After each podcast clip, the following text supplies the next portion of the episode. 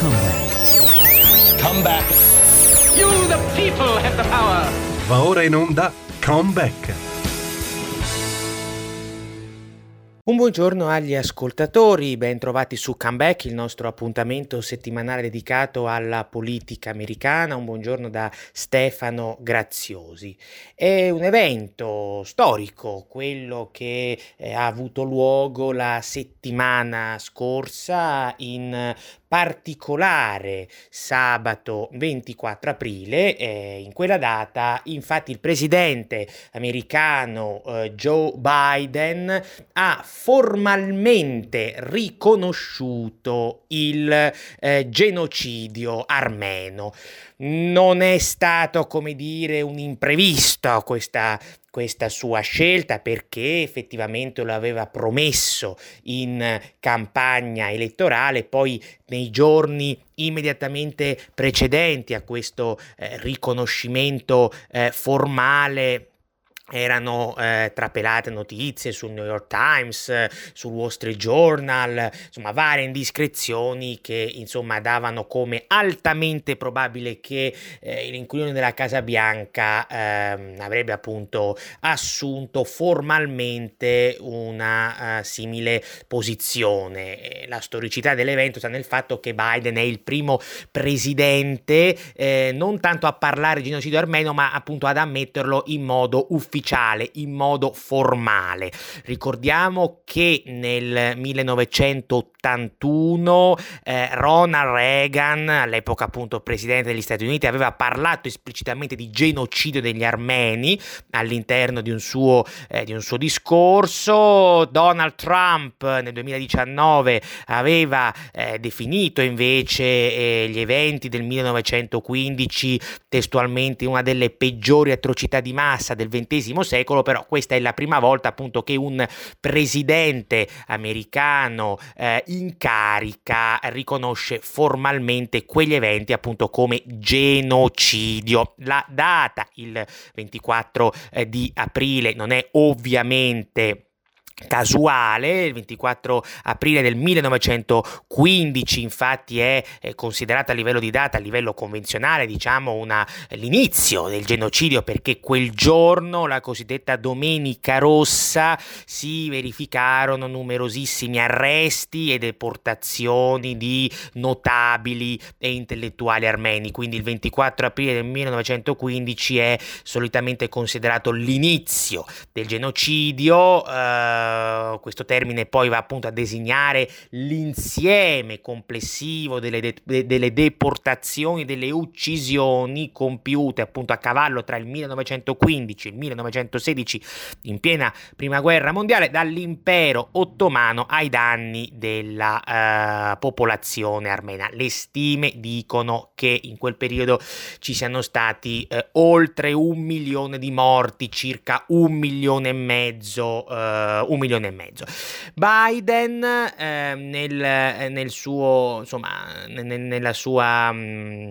il suo comunicato eh, ha dichiarato ogni anno in questo giorno, ricordiamo le vite di tutti coloro che sono morti nel genocidio armeno nell'epoca dell'era ottomana e ci impegniamo a impedire che una tale atrocità si eh, ripeta. Ricordiamo che al momento sono una trentina eh, i eh, paesi, se non vado errato, che eh, riconoscono il genocidio armeno. Non è, non è attenzione questa di Biden nella prima presa di posizione ufficiale da parte delle istituzioni americane, da parte di un presidente in carica, sì, ma il congresso degli Stati Uniti si era già espresso in questo modo nel 2019, sia la Camera che il Senato a larghissima maggioranza, quindi a livello bipartisan, avevano per l'appunto eh, approvato eh, delle risoluzioni proprio per riconoscere formalmente il il genocidio eh, degli eh, armeni. Ovviamente eh, tutto ciò ha delle eh, inevitabili eh, ripercussioni dal punto di vista eh, geopolitico in quelli che sono i rapporti con la Turchia. La Turchia è noto, eh, non, non, riconosce l'esistenza di un genocidio, eh, dice sostanzialmente la posizione ufficiale è che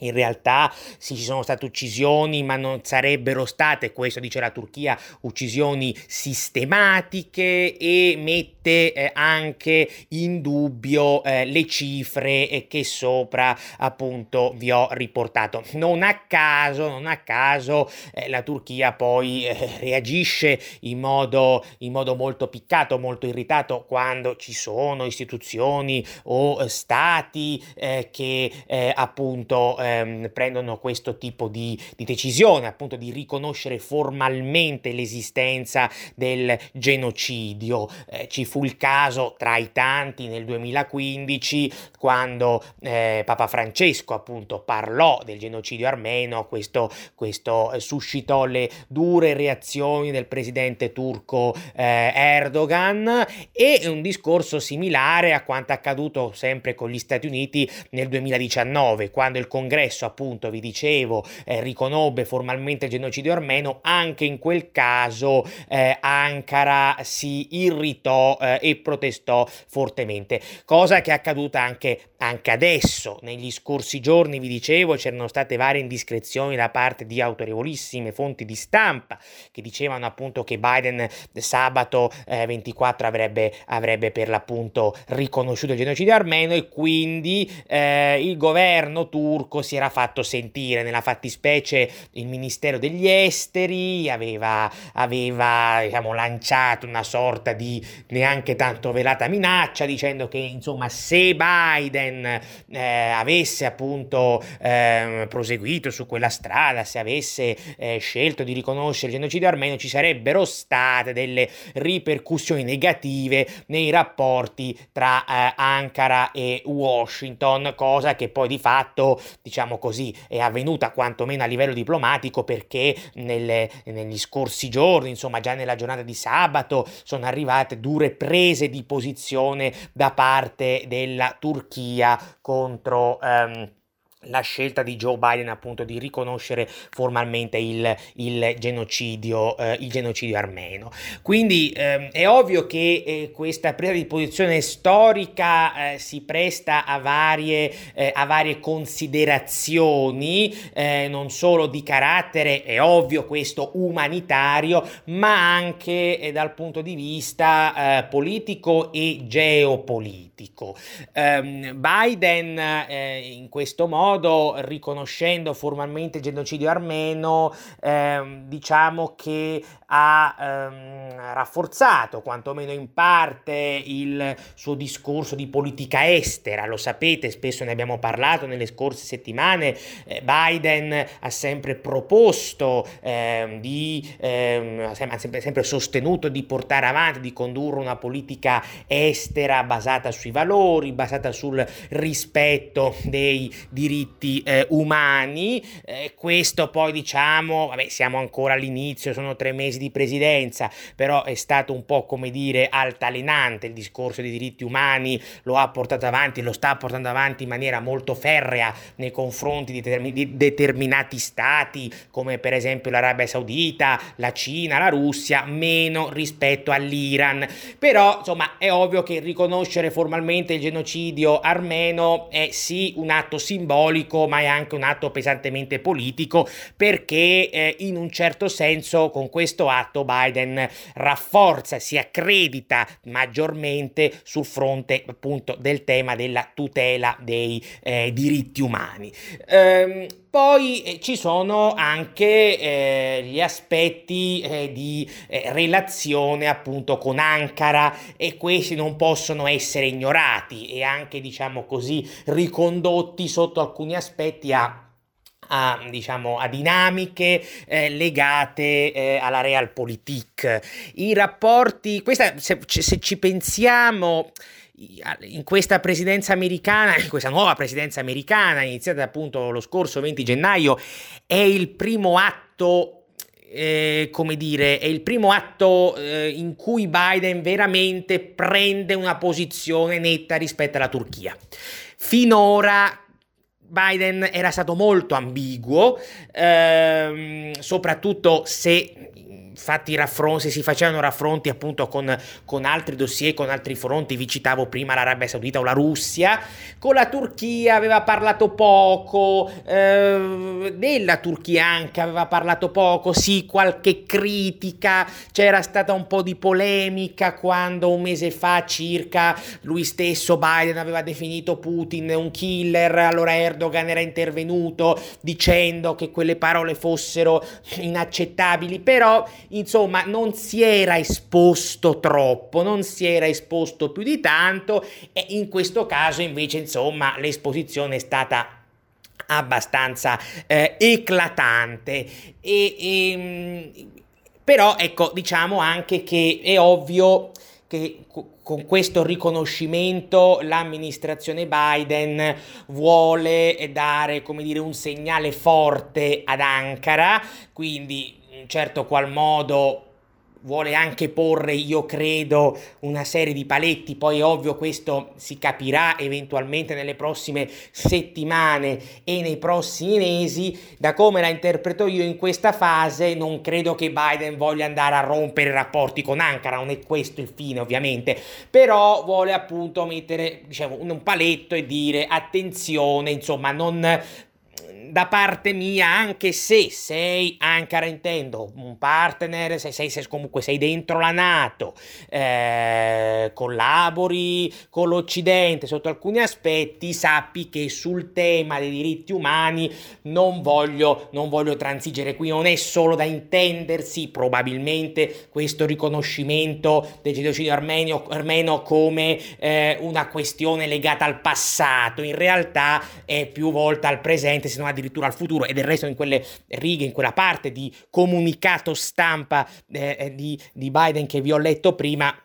si capiva essenzialmente che questo era, era, era il senso anche della, della, decisione da parte di eh, Biden. Questo però deve, non deve farci cadere in facili automatismi. Sicuramente eh, questo atto sta creando e continuerà a creare fibrillazioni diplomatiche tra Washington e Ankara, ma attenzione a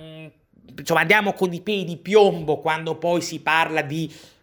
rotture, di linea dura e quant'altro, perché nel complicato scacchiere in cui si stanno muovendo, anzi nei complicati scacchieri in cui si stanno muovendo tanto gli Stati Uniti quanto la Turchia, per ora, per ora è improbabile che insomma ci possa essere un allontanamento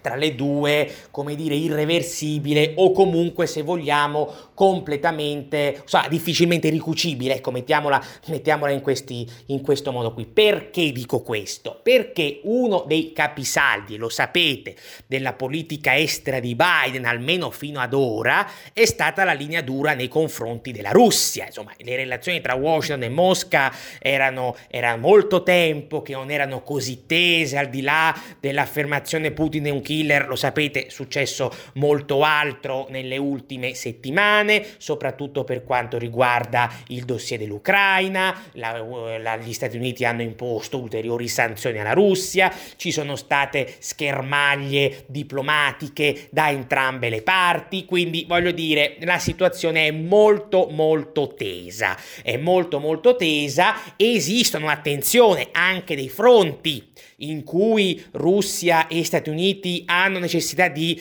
convergere in qualche modo. Eh. Quindi attenzione, eh, sì, i, i, rapporti sono pessimi, però ci sono anche dei fronti in cui la collaborazione per ora risulta, non dico inevitabile, ma comunque molto importante per tutte e due le parti. Penso ai colloqui sull'Iran per il nucleare, penso al processo di pace in Afghanistan, in cui la Russia si sta ritagliando un ruolo sempre maggiore. E attenzione anche il tema del riconoscimento del genocidio armeno in un certo senso è un fattore che può, potrebbe parzialmente, parzialmente avvicinare Washington e Mosca. Però vi dicevo, a fronte di questi diciamo, fronti, scusate il gioco di parole, a fronte di questi settori in cui si può collaborare, in cui i due possono collaborare, i rapporti in generale sono abbastanza, abbastanza tesi. E, e, e del resto questa non è, una, non è esattamente una novità, non è una novità perché, scusatemi, Biden in campagna elettorale lo aveva detto chiaramente che insomma, aveva fatto capire che il nemico numero uno per lui sarebbe stato Vladimir Putin. Ora, eh, nel momento in cui eh, gli Stati Uniti però tengono una postura così eh, dura, assertiva, severa nei confronti di Mosca, non possono non tenere presente il problema della Turchia.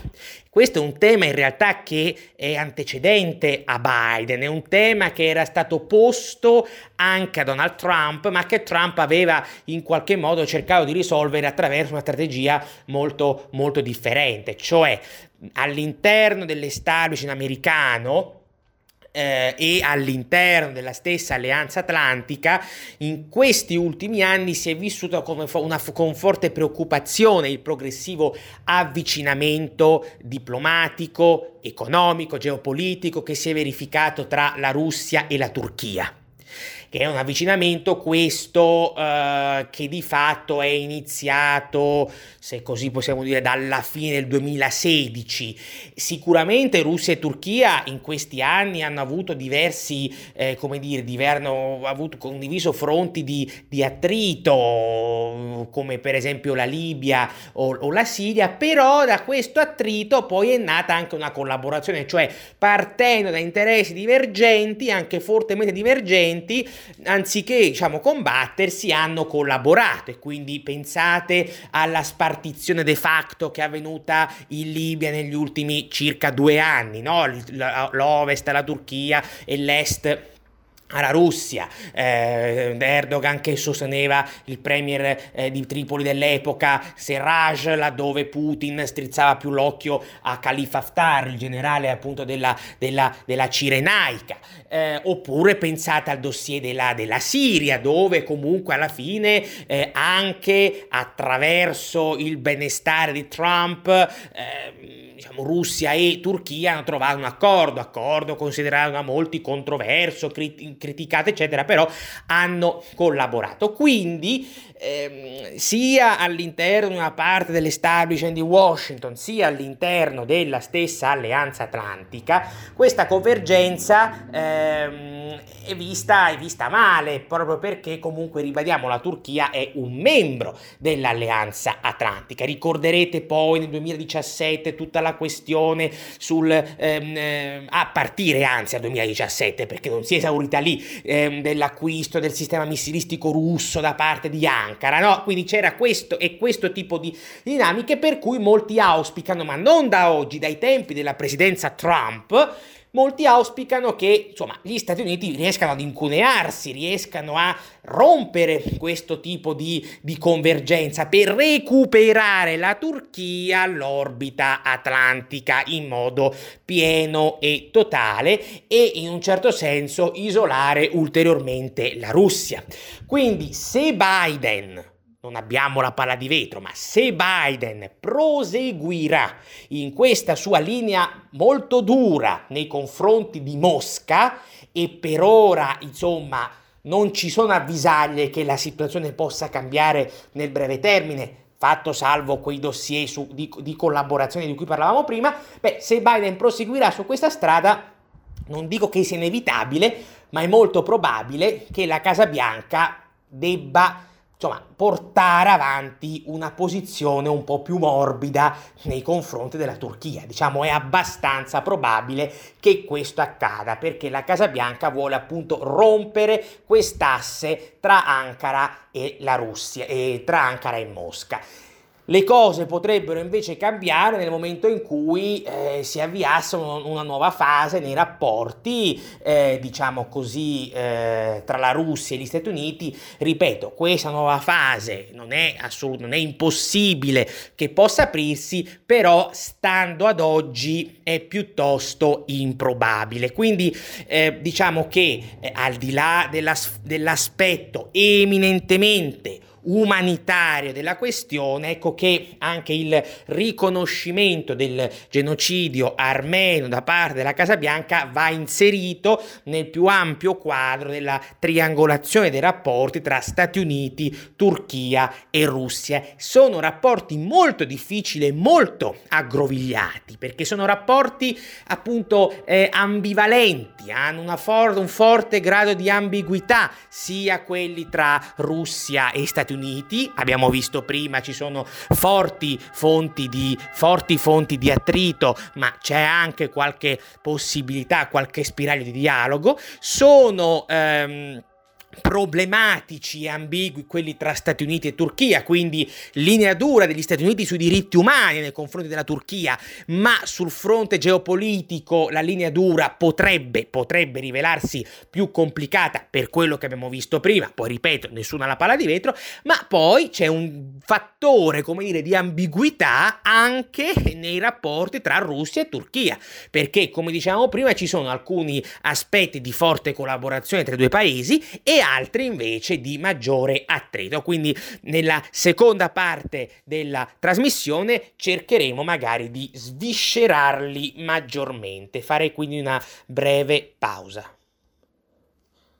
Ben trovati su Comeback, il nostro appuntamento settimanale dedicato alla politica americana. Un buongiorno da Stefano Graziosi. Quest'oggi ci stiamo occupando eh, dello storico riconoscimento effettuato sabato scorso dal presidente americano Joe Biden del genocidio armeno. Si tratta della prima volta che un presidente americano in carica formalmente riconosce i fatti, i tragici fatti del 1915 1916 età degli armeni da parte dell'impero ottomano come genocidio. Ricordo che, per completezza, che già Ronald Reagan nell'81 parlò esplicitamente di genocidio degli armeni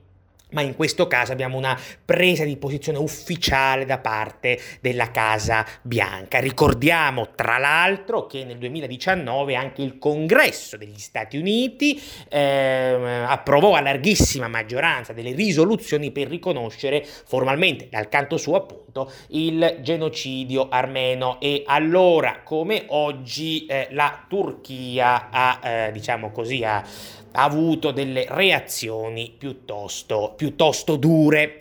E, ehm, al di là poi eh, ovviamente dell'aspetto eminentemente umanitario eh, della questione, eh, anche, abbiamo anche cercato di inserire eh, il riconoscimento del genocidio armeno da parte di Joe Biden all'interno di un contesto geopolitico più ampio, cioè quello delle eh, triangolazioni nei rapporti tra Mosca, Washington e Ankara, eh, rapporti che come accennavo alla fine della prima parte della trasmissione, sono rapporti molto aggrovigliati, a tratti anche molto ambigui, si passa spesso improvvisamente da interessi divergenti a interessi convergenti e quindi è sempre molto difficile poi riuscire a dipanare queste questioni con,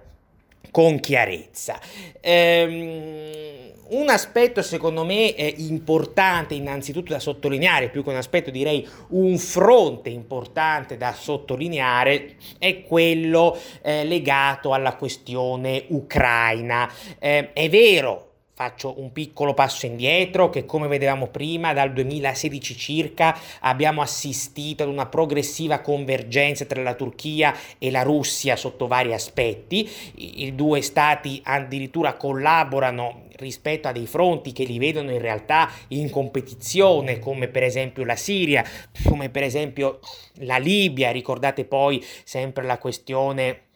dell'acquisto del sistema missilistico russo da parte, da parte della, della, Turchia, insomma tutti elementi che hanno creato degli attriti sia con Washington che con la Nato, però ecco ci sono anche degli aspetti in cui eh, c'è una forte divergenza tra Turchia e Russia che porta inevitabilmente la Turchia ad essere più vicina agli Stati Uniti. Pensate appunto a questo fronte, cioè quello dell'Ucraina. Eh, tra l'altro il tema dell'Ucraina è riesploso negli ultimi giorni, eh, la crisi insomma, è, è, tornata a crescere di intensità, a crescere di tensione e eh, non molte settimane fa ehm, il presidente ucraino Volodymyr Zelensky si è recato in visita a Istanbul dove appunto ha incontrato Erdogan ed Erdogan in quella sede ha ribadito la sua storia storica posizione sul tema, cioè una posizione di netto sostegno a Kiev,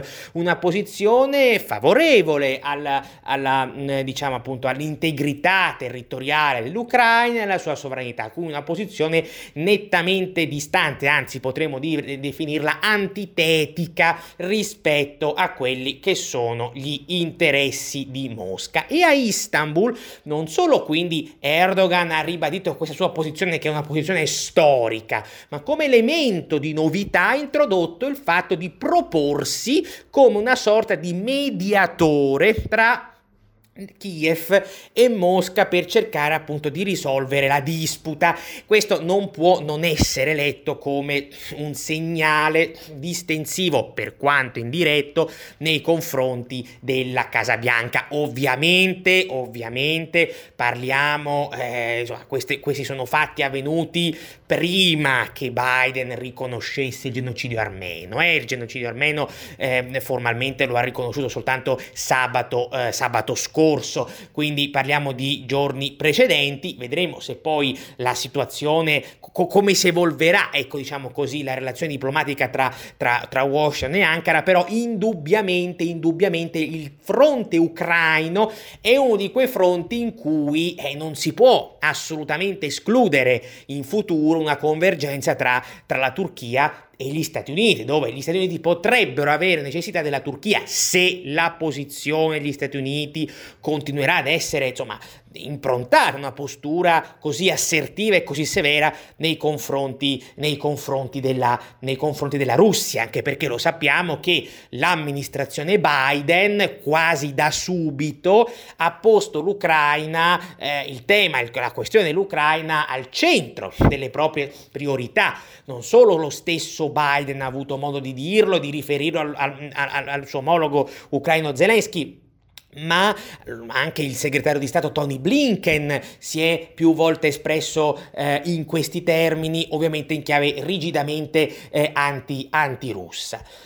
Un altro fronte problematico, eh, anche, diciamo, nei rapporti tra Russia e Turchia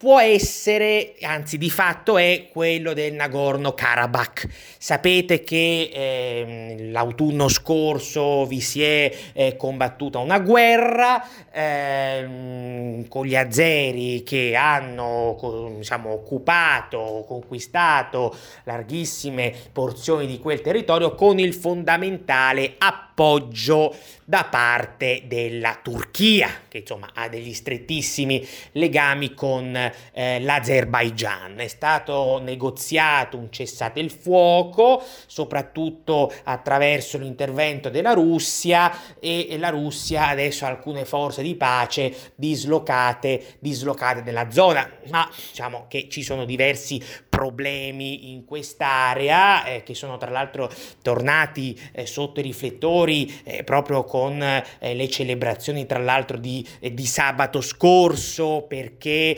ehm, gli armeni denunciano eh, episodi di violenza, di vandalismo soprattutto contro eh, edifici del patrimonio culturale e religioso cristiano armeno nella regione da parte degli azeri. C'è anche una spinosissima questione legata eh, ai prigionieri armeni, insomma il tema, eh, il tema è ben lungi dall'essere, dall'essere risolto. E, e, lì è ovvio che eh, per quanto abbiano di fatto collaborato per il cessate il fuoco, Russia e Turchia eh, si trovano su posizioni abbastanza distanti ci fu chi disse addirittura che insomma la Turchia avesse un po' subito il, il cessate il fuoco da parte della Russia, che ci fosse stato qualche, qualche attrito tra Erdogan e Putin. E lì sarà interessante capire la posizione americana la posizione americana perché sul Nagorno-Karabakh insomma non è che eh, Washington si sia per adesso espressa né ai tempi di Trump né, né diciamo quelli, quelli, quelli presenti con, con, Biden non sembra essere una, una priorità esattamente. Quindi Bisognerà vedere che cosa accadrà per il futuro. Biden aveva emesso un comunicato sul tema del Nagorno-Karabakh, mi pare a ottobre, quindi quando era ancora candidato, che sarebbe votato di lì a poco, criticando Trump dicendo che il suo atteggiamento era stato troppo passivo sulla questione, però poi non è che fosse proprio un comunicato, un comunicato chiarissimo. Poi comunque da quando è entrato eh, alla Casa Bianca eh, non risulta che almeno per ora sul tema specifico eh, abbia, abbia, una posizione, eh, abbia una posizione troppo netta. Per cui ecco, sul Nagorno-Karabakh eh, si vedrà nel prossimo futuro, se Biden si pronuncerà o agirà su quel fronte, è se effettivamente il suo impegno a favore dei diritti umani, eh, chiave in questo caso specifico antiturca o rispetto insomma a certe forme di espansionismo politico e militare della Turchia, sia un impegno eh, che insomma si sostanzia anche poi eh, non solo di atti simbolici per quanto fondamentali fondamentali, importantissimi dal punto di vista politico, ma anche di atti sostanzialmente, diciamo, concreti. Ecco, questo è sicuramente un punto di eh, fondamentale importanza. Un banco di prova, credo, il Nagorno-Karabakh eh, per Biden, per quanto riguarda appunto la sua politica a favore dei diritti umani e poi per capire quelli che potranno essere, quali potranno essere i rapporti effettivi tra Turchia e, e, e, e, Russia, pardon, tra Turchia e Stati Uniti volevo dire. Poi il tema dei rapporti tra Turchia e Russia è anche piuttosto eh, interessante perché eh, comunque nelle ultime settimane anche qui eh, ci sono stati, si sono verificati per così dire eh, un po' di attriti, attriti che insomma non sono stati proprio assolutamente eh, plateali magari, ma insomma qualche crepa significativa si inizia, si inizia a vedere. Eh, un paio di settimane fa il ministro degli esteri eh, russo ehm, Sergei Lavrov Lavrov si è eh, recato um, al Cairo, si è recato in Egitto dove ha criticato in maniera abbastanza chiara, non durissima, ma abbastanza chiara, la Turchia proprio per la sua posizione sull'Ucraina. Ripetiamo, insomma, è accaduto tra l'altro pochi giorni dopo eh, quell'incontro tra Erdogan e Zelensky in, in eh, Turchia, a Istanbul, come vi, vi, dicevo, eh, vi dicevo prima, e Lavrov ha sostenuto in questa sua visita al Cairo eh, che insomma non, non non solo criticando la Turchia, ma criticando soprattutto Kiev perché eh, la posizione, lo sapete, eh, della Russia e non da oggi è che Kiev provocherebbe la Russia e quindi sarebbe Kiev ad essere responsabile di questo eh, stato di eh, tensioni. Inoltre, eh, poche ore dopo la dichiarazione della FROF sulla crisi eh, della Crimea, il governo russo ha annunciato una serie di restrizioni ai viaggi aerei con la Turchia.